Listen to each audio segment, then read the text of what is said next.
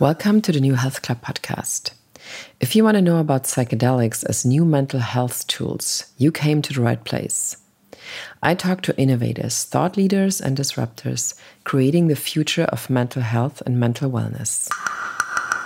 This podcast deals with drugs. Drugs are dangerous and you should not do drugs. Furthermore, the use and or trade of drugs may be punishable by law. This podcast is not suitable for people under the age of 18. This episode of the New Health Club podcast is part of our special Heal Soul series, which is sponsored by Dr. Bronner's, the activist soap company from California.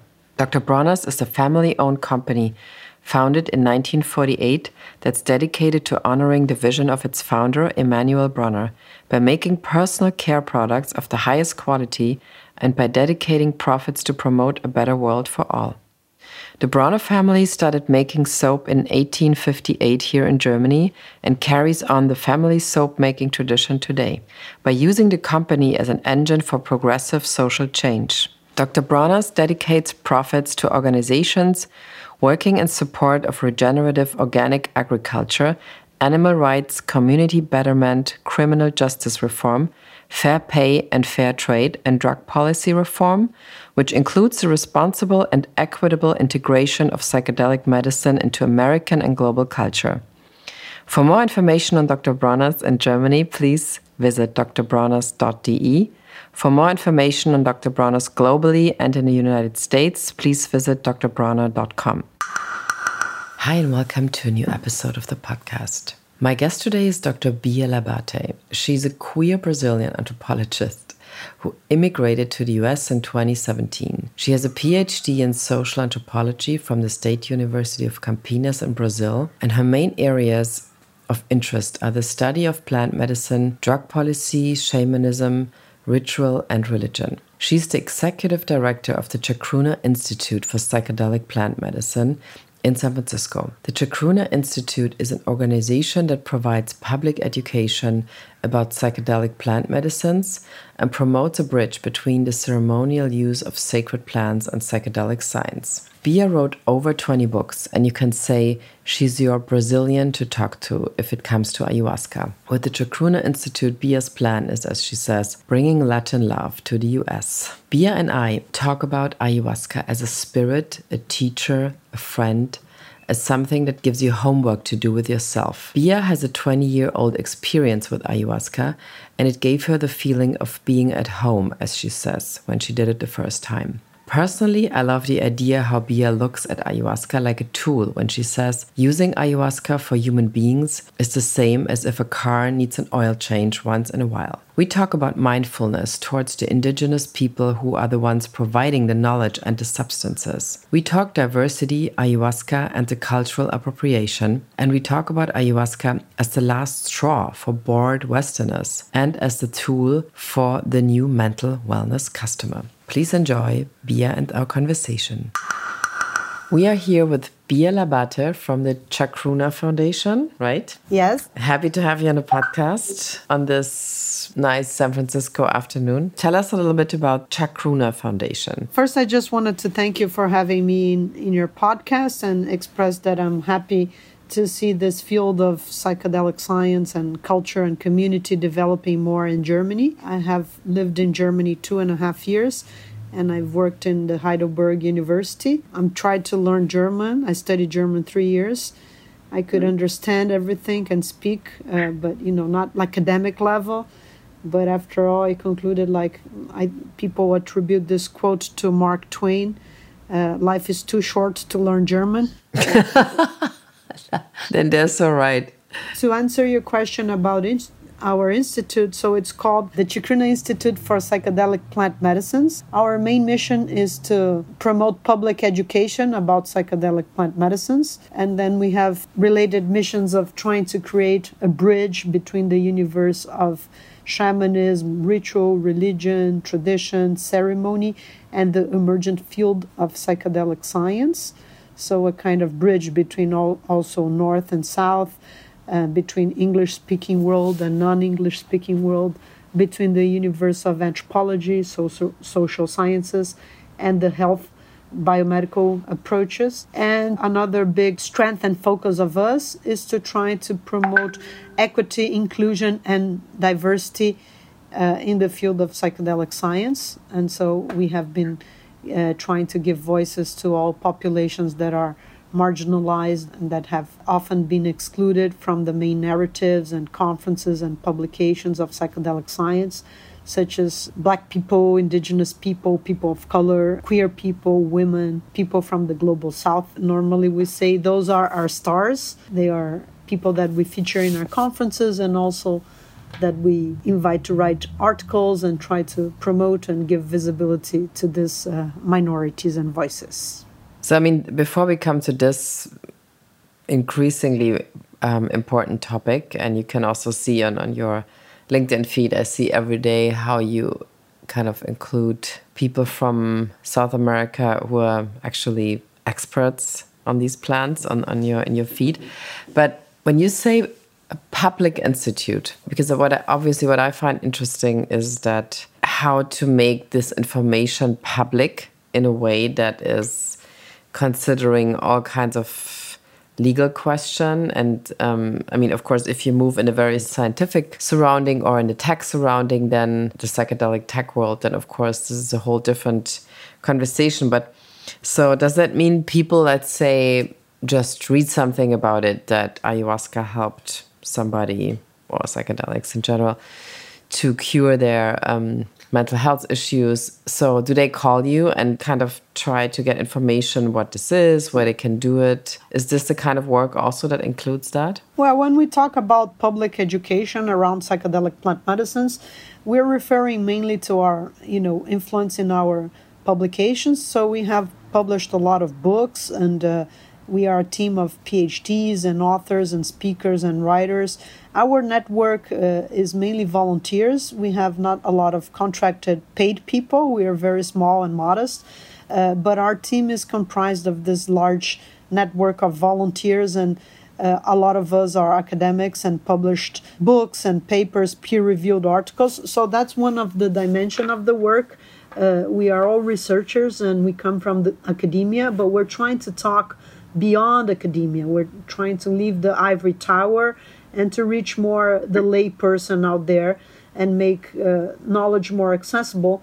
And I, I also like to make this joke that, you know, in, in 23 years, I published 21 books and I came to the conclusion that nobody reads. it's just challenging, you know, academic knowledge it can be quite hermetic, expensive, hard to understand, or even just hard to reach. So we have in Chacruna the uh, one of the lines of our work, one of the main branches of our institute, is the publication of the Chacruna Chronicles. Those are short. Uh, they are written by academic experts and um, people that are also clinicians, therapists, but sometimes community leaders or practitioners, but always people that have a specific expertise in what they are writing about. And so we invite them to, to publish short articles. Word limit is about 1,800 words. And uh, these articles we're trying to make a little bit more catchy, sexy title and a little bit more personal and have a first person voice and a little bit of storytelling, but just trying to break down academic knowledge into more accessible format. The topic that seems to come forward a little more now, and I mean, I just watched this um, new Netflix show called Unwell. I don't know if you've seen it, but there's one episode about, again about ayahuasca. It's actually kind of interesting because it's the first show. I mean, there are a couple of shows now, you could say, around the emerging meaning of, of mental health crisis or, or, issues. But I mean, it's the first episode where there's actually the topic is addressed that the indigenous population who has this 5,000 year old background to do this is actually treated in the times of um, imperialism and that they actually eventually are exploited and actually don't earn anything or just very little whereas people organizing all these amazing retreats in very expensive places would actually make the biggest cut. And on top of things it's also the first time that a documentarist. I mean, I don't, there were several people involved in this whole show, but where they really address there's also something like maybe like a spiritual exploitation because the whole Western world is fed up with themselves and now even more doesn't know what to do. And so they just, tons of people go to South America and just try to get rid of their I don't know, yeah, their, their bad feelings or their mental health challenges. How do you think one should address this topic to, first of all, support the indigenous people without just belittling them in a way where, oh, we need to save all these nice little people from Peru because they can't help themselves. So I find it similar to a certain time in the 70s when, especially in Germany, there were so many organizations going to Africa and just helping the little children didn't have anything to eat. Do you know what I mean? So it's I find it a very interesting cultural moment. So what is what is your take on how to support the whole indigenous culture in terms of their psychedelic knowledge and importance also? Yeah, well you you you went on and you sounded a bit like an anthropologist. The questions we are asking as well. I have made my PhD was about the internationalization of ayahuasca. It's called Ayahuasca Mamancuna Merci Beaucoup, about the internationalization and diversification of Peruvian ayahuasca vegetalismo. And we also mm. published a few books about this topic, uh, two books called The World Ayahuasca uh, diaspora and also another one called the internationalization of ayahuasca. This was by lit verlag it was my times in germany. We also have this other book which i am really maybe perhaps it's one of my favorite ever that is called ayahuasca shamanism in the amazon and beyond and beyond is a bit of a play of word with beyond the amazon but also beyond into the invisible world into the other worlds. And i think that you know you, you touched on the million dollar question which is you know what sense to make of this globalization and what can we do about it? It's kind of like the genie is out of the bottle right? Like, right yeah. it's all over the place. Ayahuasca is being consumed in all continents and by all kinds of people uh, and it's really you know it's really out there. And so what can we do to promote this globalization in a way that is less harmful possible? I would say there are some more orthodox or extreme colleagues and people that believe altogether that westerners shouldn't drink ayahuasca at all. Uh, any kind of ayahuasca drink, drinking would be some sort of cultural appropriation and it's not desired. However, ayahuasca has been used by different populations for centuries. It's not just indigenous, it's also mestizo and it's also urban and it's also Christian and it's also syncretic and it's also by used by new age circles and underground circles and therapy circles and itinerant shamans uh, and all kinds of applications. So from the the point of view of public health and public policy, Chacruna has an approach of harm reduction towards the the potential harm of the globalization of ayahuasca. So we have been doing different work in this area. For example, in the area of legality, we have promoted knowledge and, and we have a video and publications about legal harm reduction. So, how can ayahuasca communities stay out of legal problems and protect themselves the best way they can and take a series of measures to prevent potential harm in case they, uh, you know, in case they are met with law enforcement. That's one of the areas of work. We have also tried to create the sexual abuse guidelines to raising awareness about sexual abuse in ayahuasca circles. So this is a problem that already exists traditionally in local towns and local villages, but with the globalization has also expanded and become even more complex and involves a lot of cross cultural uh, dimensions. So we created this resource, and we also have some companion legal resources to support victims and survivors. And we have been uh, holding circles with women that have experienced this kind of challenge. We have also another line of work talking about the commodification of ayahuasca and how can we do better? So teaching people to be more mindful about the retreat they choose and you know asking critical questions such as where is the ayahuasca sourced from? Is there any sustainability? Is there any project of planting ayahuasca? Or are the indigenous people in the retreats recognized? Do they have their names you know are their names put on the website or do they just appear as a generic Indian? Is their ethnicity recognized? Is there any information about their culture, their territory? Are they in any positions of power within that institution?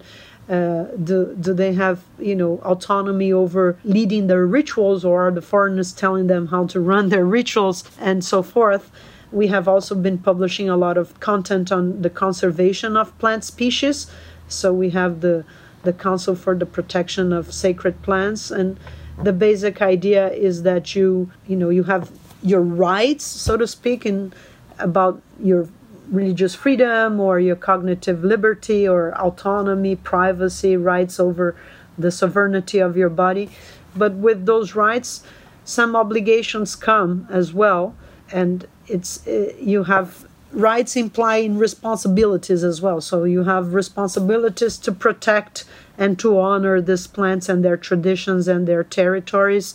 We also have starting to create a program about indigenous reciprocity. So trying to raise uh, issues ab- around, you know, these big words that are trendy, like horizontality, mm-hmm. uh, cultural humility, um, decolonization, and those things. So we have, you know, as I said, th- this idea of reciprocity. We have been trying, as I said in, in Chacruna, to give voice to indigenous people and to have to have them participate as actors and, and represent themselves and empower them as speakers and authors and you know help these populations that are invisibilized to have a voice so we have been putting them in our conferences and in our publications in our community forums and uh, we have also been talking to business people uh, there's a lot of new psychedelic businesses emerging by the minute in the field and uh, we have been raising the issues of how this these companies need to be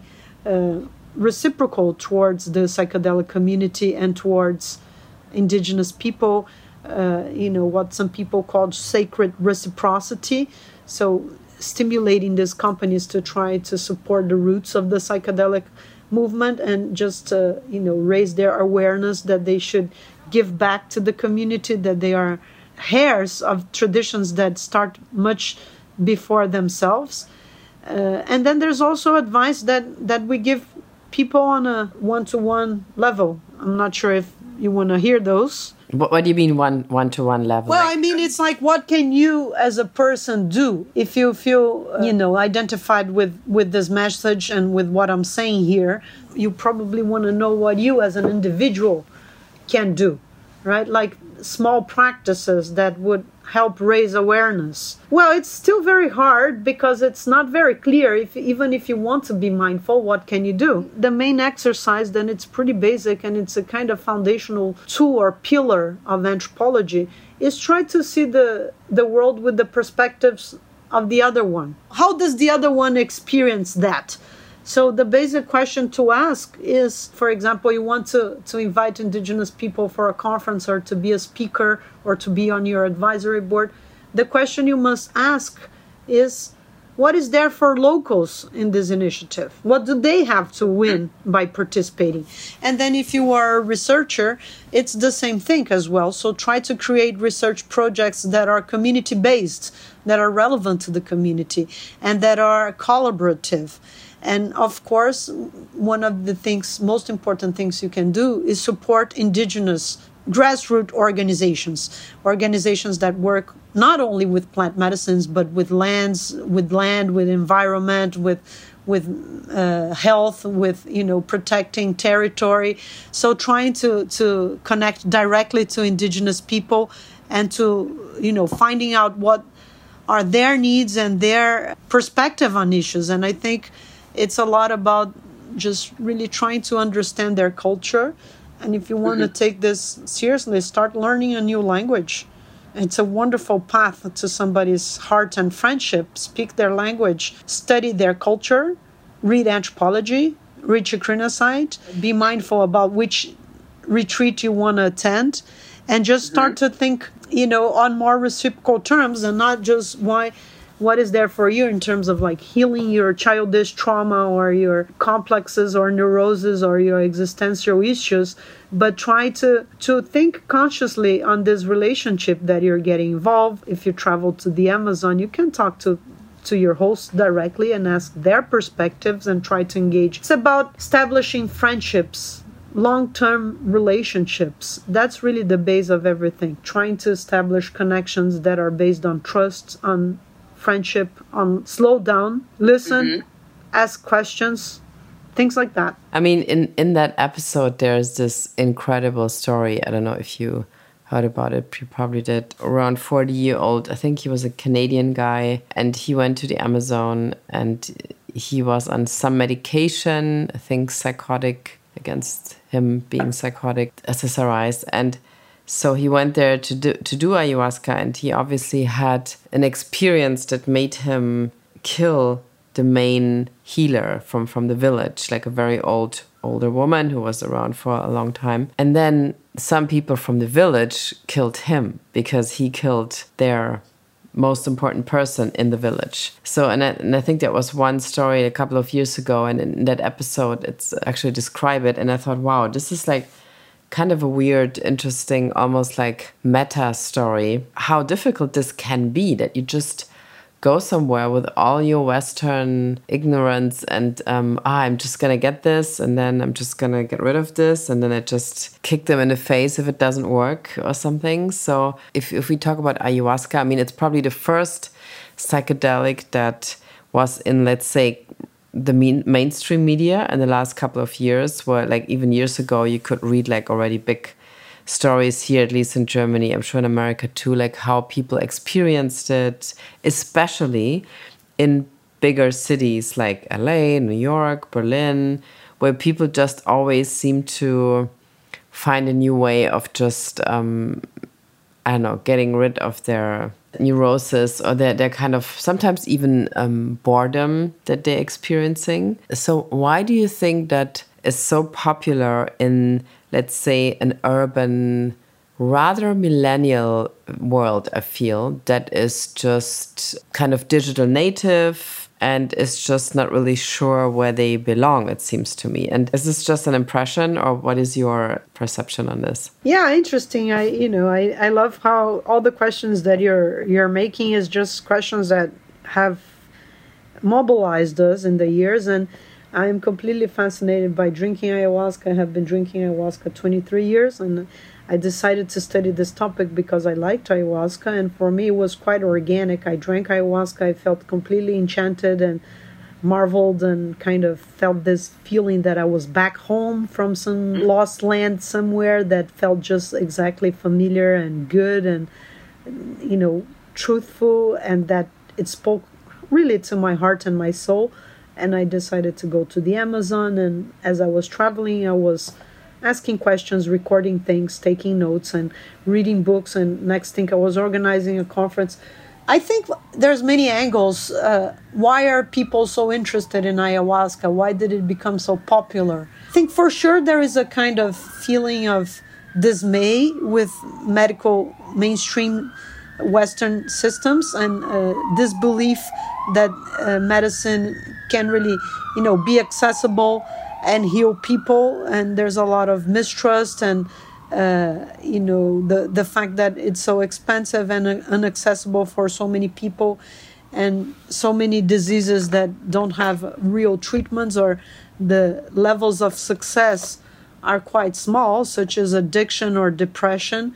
I think that that counts. I think also it's just like this sensibility of this new middle class or this new kind of urban professionals that live in urban big cosmopolitan cities and have this sort of uh, individualized form of religiosity or spirituality that combine things from different sources and different traditions in a kind of do-it-yourself spiritual menu where you combine, let's say, therapies or Eastern religiosity, Amerindian shamanism. Sociologists have studied this phenomena, and there's a lot of literature about this New Age kind of hybrid uh, globalization of these forms of spirituality.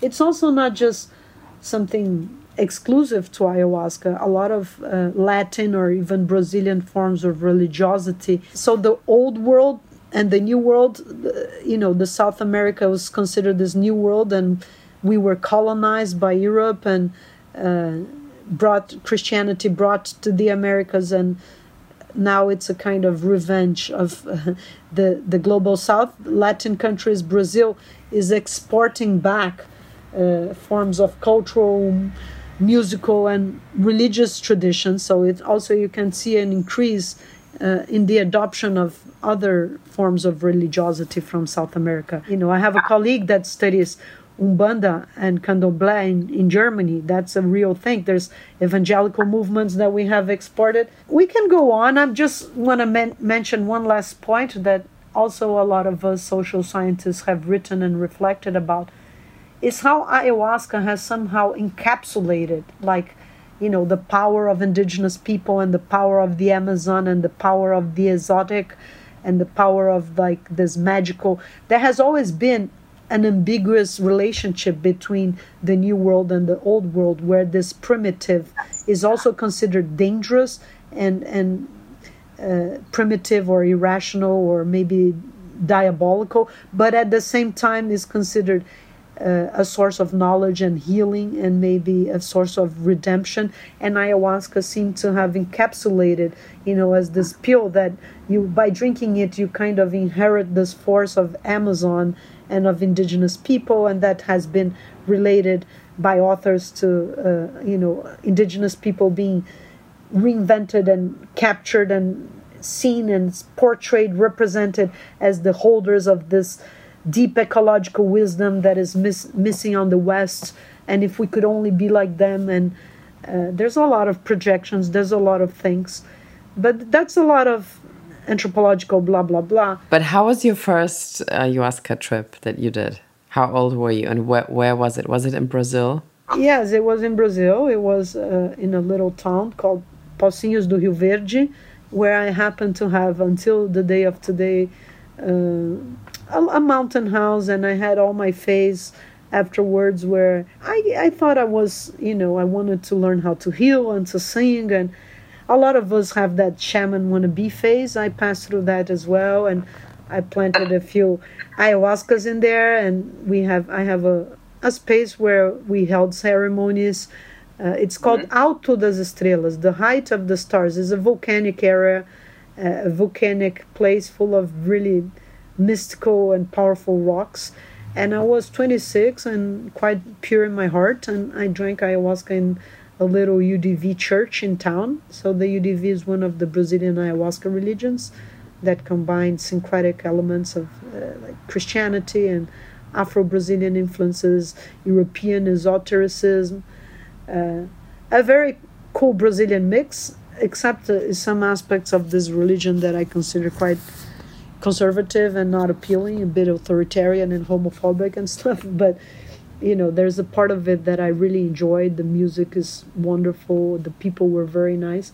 And i had a very very beautiful experience and just felt this this magic. And like one month later i went to the amazon and i was trying to drink ayahuasca the most i could and i i lived i'd say the first 10 years i was quite enthusiastic and quite obsessed with ayahuasca. I went through different phases, as you can imagine. But I mean, what do you think it has changed in your in your whole persona? Because I mean, some people have like um, Americans like to say a hero dose of psilocybin. After this, they their whole path is kind of a very different one than they thought it would be. So. I mean, if you really engaged in ayahuasca, so you must have had some experiences that really brought you to a different pathway in life also yes totally you know i'm considering myself a student of ayahuasca ayahuasca is a is a teacher is a friend is a a plant spirit named the title of our nonprofit Chacruna Psychotria viridis or the leaf that comes from this bush that makes ayahuasca so you know the very title of of our nonprofit is a tribute to our plants our plants that that make us, us see, makes us dream, us make make us have, you know, hope for a new humanity and other paradigms and other just ways of understanding reality. It has been deeply influential in me.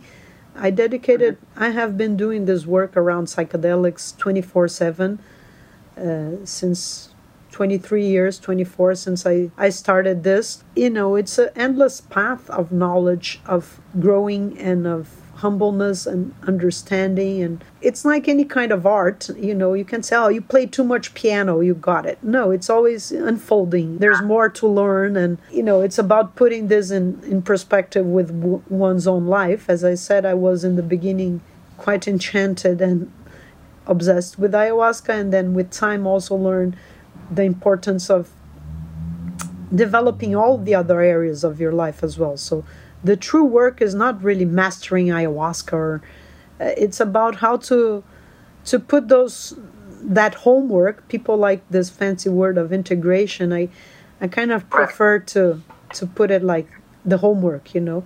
Did you do your homework today? Did you because we kind of know inside our hearts what we have to do you know. The shit you got to do or sometimes you don't know and you have the insight but then you know the lapse between you knowing and you doing can be quite big. And so it's about that process of implementing those teachings into your life and going back to your ceremonies and keeping yourself you know strict. And i also just think that ayahuasca is very good for your body. And it's it's like you know if you're like a car and you need to change oil once in a while I believe in ayahuasca purging. You have to go.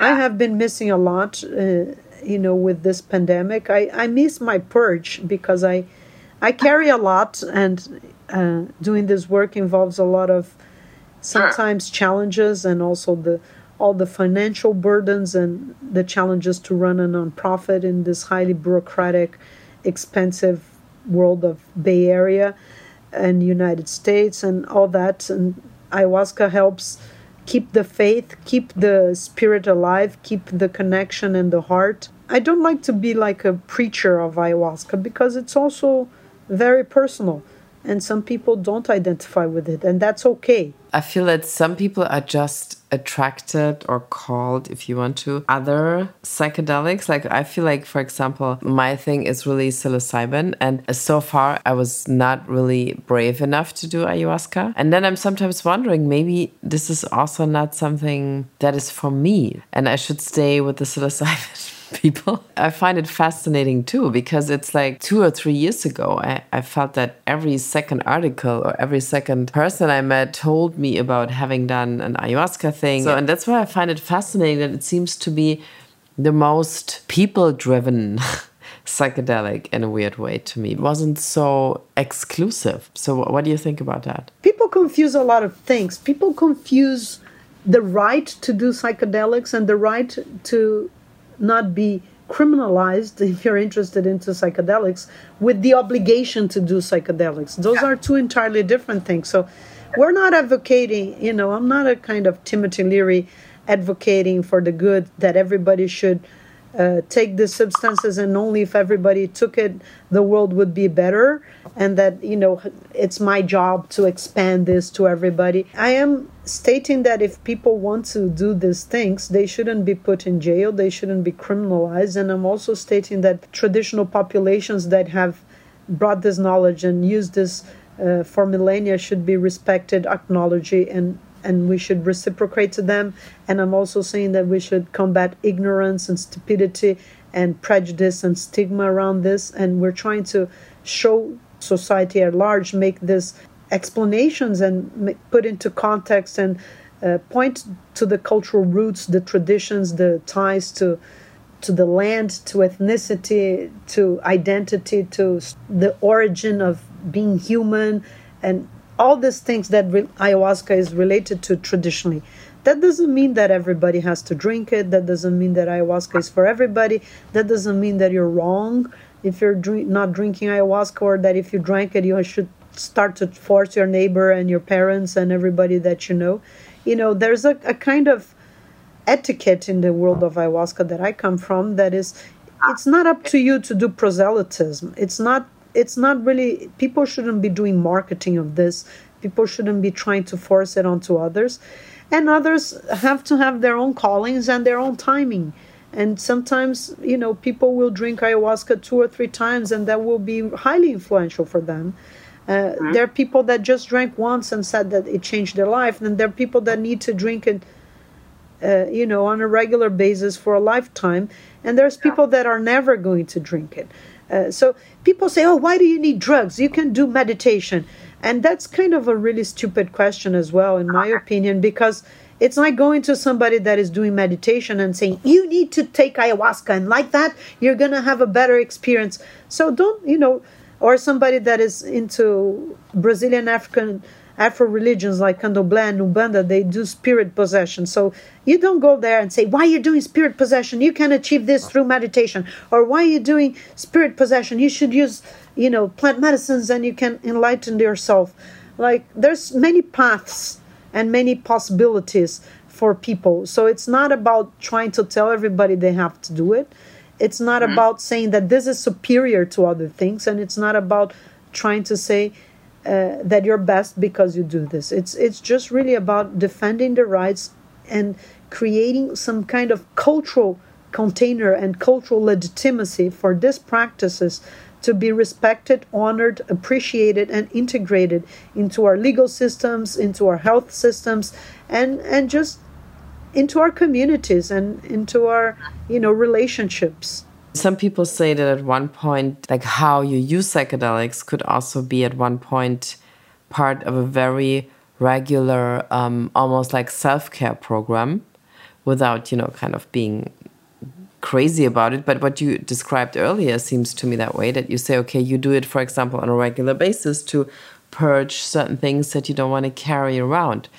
So, um, do you think that at one point there could be something like an ayahuasca coach for people who would like to engage with it, but just need somebody on their side who will actually um, communicate with them and just maybe prevent them from overdoing it, but maybe also from underdoing it? There certainly could be, and I think there are already. I wouldn't find this particularly accept, you know, the most exciting thing. I am mm-hmm. really a fan of ceremony, of ritual, of religion, of tradition, of shamanism, and to yeah. me, a lot of the beauty of ayahuasca is related to this cultural container, and I'm completely fascinated by by rituals and by learning on them and we also create a lot of conversations around that. One, one of their next community forums that we're going to ho- hold in Chacruna is with an Austrian speaker. He's also German speaker. You know, you got me all nostalgic about Germany. Uh, Come on. and he's talking about singing in ayahuasca ceremonies. Oh. So you can have a medical model with ayahuasca, or you can have maybe a more do it yourself model. I am more interested in the ceremony and you know the religious aspect and the spiritual practices. I don't think these other practices should be criminalized as I don't think any psychedelic should be criminalized ever. Uh, however, you know, I think it's it's losing a lot. I am a little bit nervous with this reductionism that exists, especially in this more techie and Silicon Valley and you know money making venture capitalist kind of approach to things. So, oh, microdosing to enhance your cognition and improve your performance at work.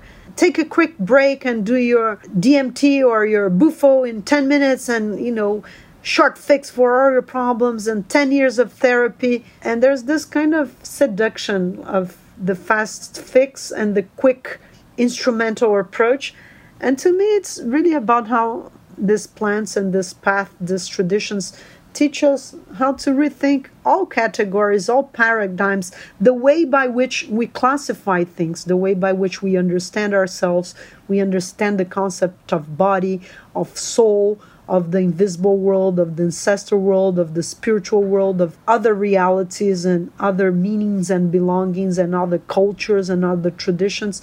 And I think we have a huge, beautiful universe of traditions and ceremonies. Yeah. And that's in Chacruna, we are about honoring and protecting sacred plants and these traditions and these roots. I'm not saying that all the other modalities are, you know, horrible or despisable. It's not my thing, and it's not also where we put our the main energy of our institute. I think it's interesting because I feel in the end it's always so much about the ceremony of a thing. Even in, in, in the psilocybin ceremony, let's call it, the ceremony of preparing the tea, drinking the tea, lying down and everything. And, and I feel without that, it would just not be the same thing because I find it a very, very important part of the for the preparation that you move towards your own experience. My feeling is always that a lot of people are missing ceremonies and they're missing things that are kind of coming back. Like every Sunday you go to mass,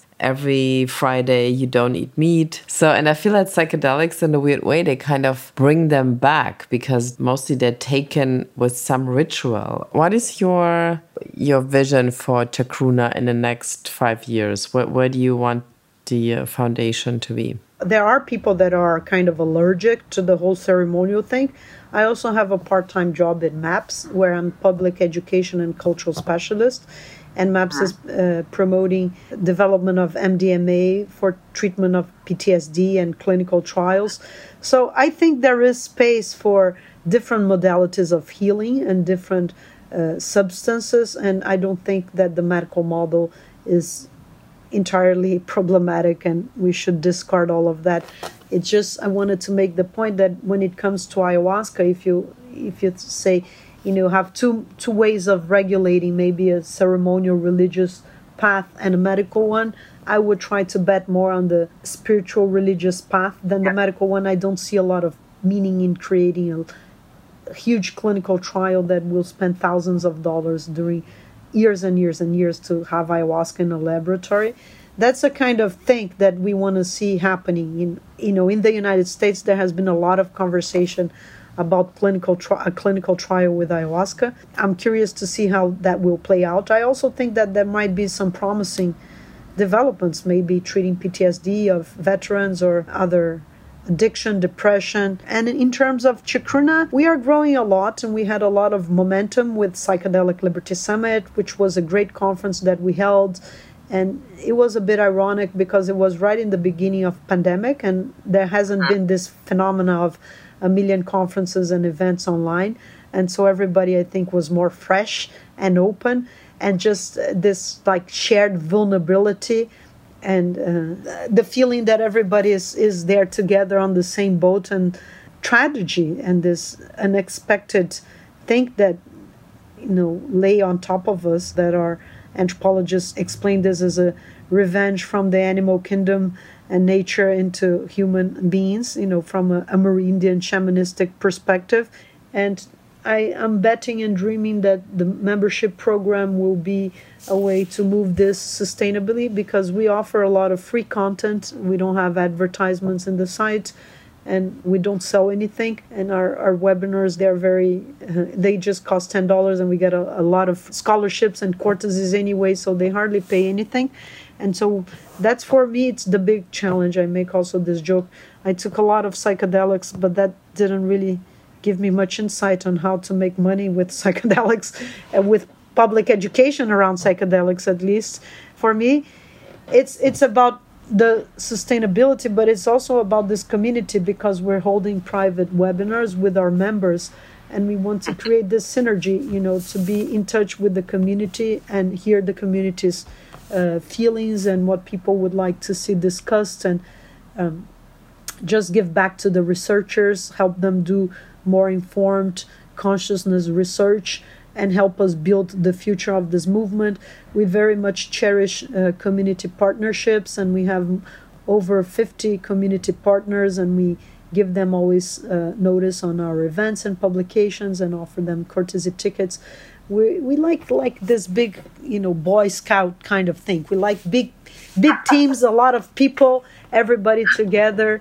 And you know the motto is to learn to have deep quality but also to have fun. We want to bring this latin uh, vibe and you know this this sense of humor this ability to laugh at ourselves.